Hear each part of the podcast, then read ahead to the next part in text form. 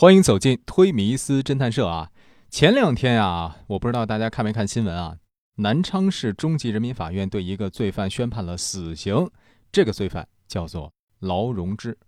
法院啊，以他犯故意杀人罪、抢劫罪、绑架罪数罪并罚，并且决定执行死刑，剥夺政治权利终身，并处没收个人全部财产。关于这个案子，我们今天有请到了宁律师来跟我们听众朋友从律师的角度啊解析一下这个案子。宁律师你好。哎，主持人你好。哎，您好、呃、大家好，各位听众好，我是呃宁小林律师。欢迎宁律师啊！我注意到啊，一九九六年至九九年这三年期间啊，劳荣枝跟她当时男朋友法子英一块共谋，先后实施抢劫、绑架、故意杀人四起。案发后，这法子英是被抓了，已经伏法了，而劳荣枝使用雪莉啊等化名潜逃了是整整二十年，在二零一九年十一月二十八号才被抓获归案。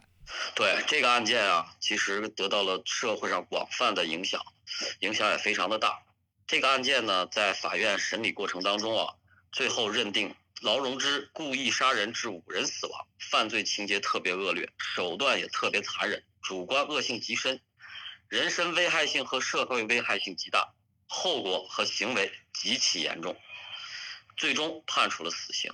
在这里能够看到啊，一审判决当中对于他的犯罪情节和行为的性质用了好几个特别和极其的字眼，是属于非常严重的暴力性犯罪，后果也很严重。嗯，但是宁律师啊，我看报道中说是这个劳荣枝在娱乐场所啊从事这个陪侍的服务，物色这个作案对象，然后呢真正实施这些杀人啊、这个绑架呀、啊、这些罪行的是他当时的男朋友法子英。这意思是不是等于这劳荣枝没有直接实施杀人的行为啊？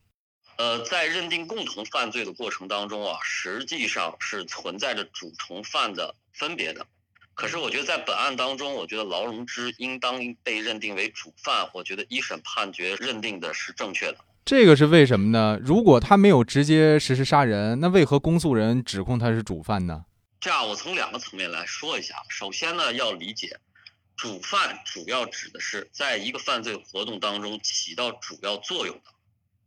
那么劳荣枝在这里面是怎么起到主要作用的呢？我觉得这里面啊有几个关键的细节点和方向。第一个，整个的犯罪活动的主观犯意的形成，也就是老百姓咱们常说的啊，这个主意是谁出的呢？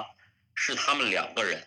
劳荣枝跟法子英共同去合意商量，包括如何实施，这个主意这个犯意是二人共同形成的。也就是说，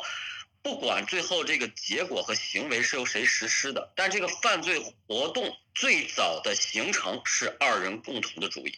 第二个就是看其在整个犯罪活动当中起到的作用到底是什么。看似这个杀人的最终的行为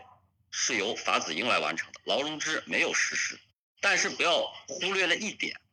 法子英能够完成杀人的这种暴力行为的前提在于劳荣枝将受害人以色诱的方式骗到了他们固定的地点和场所，这才给法子英可以完成该暴力行为提供了前置和关键的主要条件。所以在这个角度来讲，二人相互配合，各自都有各自的分工，才能够完成最后受害人死亡的这么一个客观的结果。所以劳荣枝对于最后死亡的结果应当承担直接的主要责任。劳荣枝跟法子英实施的整个一系列的杀人行为，它是一个多次的多地点的一个行为，劳荣枝参与了每一个受害人单独的全部的案件过程。实际上到现在为止，劳荣枝也是唯一一个活着的能够说清楚完整事实的人，对于整个犯罪活动起的是一个主导性的作用，而不是一个简单的服从性和被安排性的一个行为。所以认定他为主犯是适格和恰当的。是的，等于他虽然没有亲手杀人啊，但他其实是这一切幕后的一个主使，而法子英只不过是执行他的一个主观的意图而已。对，简单来说呢，我举几个其中案件的细节的例子啊，比如在这个南昌的这个案件当中，他有一个关键的行为，当受害人被他诱骗至他自己的空间之后，他都参与了单独去看护受害人的过程，并且在这个过程当中还实施了语言上的恐吓，并且呢，在这个案件当中能够看到他参与了整个取钱的过程，也就是说，他实际上在整个犯罪一环又一环的这个活动当中是一个非常紧密的参与的，而不是他自己简单说的我被胁迫啦，基于法子应给他的胁迫，他被迫去做这些，因为这里面看到的都是他在主动的去参与。根据案件公开的情况，有几个细节也能够充分的说明和证明劳荣枝的深度参与。在第一起那个南昌的案件当中，关于剪断邻居和熊某家电话线是他的主意。在温州案件当中，对于受害人实施的捆绑，用电线和布条都是他来实施和参与的。在常州案件当中，他单独看管了受害人刘某，并且将受害人的妻子从指定地点带回，整个过程当中均主动积极参与。到这个最后一次合肥案的时候，他将殷某色诱到了他的住处，参与了捆绑并看守，并且在这个殷某写给家人的字条当中要求他增加了一句，钱少的话就没有命了。他自己主观上实施的这种细节行为均能证明他自己实际上是一个主观的积极的深度参与的，并不是一个被动的被胁迫的一个情形。我想这些细节都能够佐证啊，其实他才是那个幕后的主使。因为到现在为止，真正能够说清楚知道很明白二十年前到底发生了什么，也只有他自己最清楚了。其他的人包括我们也只能站在现有的案件的证据上面来综合的认定和考虑。是的，可是这劳荣枝啊，他自己好像对判决结果表示非常的不服啊，说自己是一只鸡都不敢杀，所以呢还说什么呃法律不会放过一个坏人，但是也不能冤枉一个好人，他甚至觉得自己被冤枉了，所以当庭就提出了上诉。您觉得这意味着之后他会面临什么样的一个过程啊？按照刑事法律规定啊，上诉呢是他的权利之一，呃，我认为他表示上诉，那么本案将由江西省高级人民法院来进行二审的审理。嗯，这只是代表着一个过程。劳荣枝自己认为，一审判决他死刑立即执行，他认为可能量刑过重，因为毕竟这关系到他自己的生命，所以他提起上诉，站在他自身权利的角度来讲，也是合理的。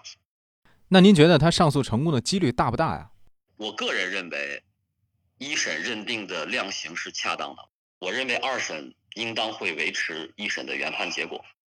在之前我听到有人说，你看他这个犯了罪，他虽然躲了二十年，在这二十多年当中他没有实施过任何的一个犯罪行为，实际上已经说明他对于社会的危害性是极低的，甚至不具备社会的危害性了。那么可能会认为说，把他判决成死刑立即执行，量刑过重。其实我站在一个法律人的角度，我觉得他最主要的承担的责任应当为他所实施的犯罪行为这五条和七条人命来承担责任，而不是说站在现在的角度他是否还具备社会危害性。所以我认为他上诉之后能够被改判的几率几乎是等于零。那如果说他上诉到江西省高级人民法院啊，还是不成功，然后就执行这个死刑，他还有没有机会再次上诉呢？按照我国的刑事诉讼法的规定啊，涉及到死刑立即执行的，最后要上报进行死刑复核。也就是说，如果二审法院维持了原一审的判决结果，判处死刑立即执行，但是按照法律程序，这毕竟关乎一条人命，仍然要经过一个死刑复核的程序。一旦被复核为维持，那么他就面临的就是被实施死刑的最后的结果了。等于说，如果他这一次上诉不成功，他就必须要为自己的行为付出生命的代价了。我觉得实际上是为那些无辜死去的人付出他应该承担的代价。是的，那我们推迷思侦探社也会持续跟进劳荣枝的案子，希望法律能给予他正义的审判，替那些被他害死的人们讨回公道。那感谢宁律师做客今天的推迷思侦探社。谢谢主持人。那咱们推迷思侦探社下期不见不散。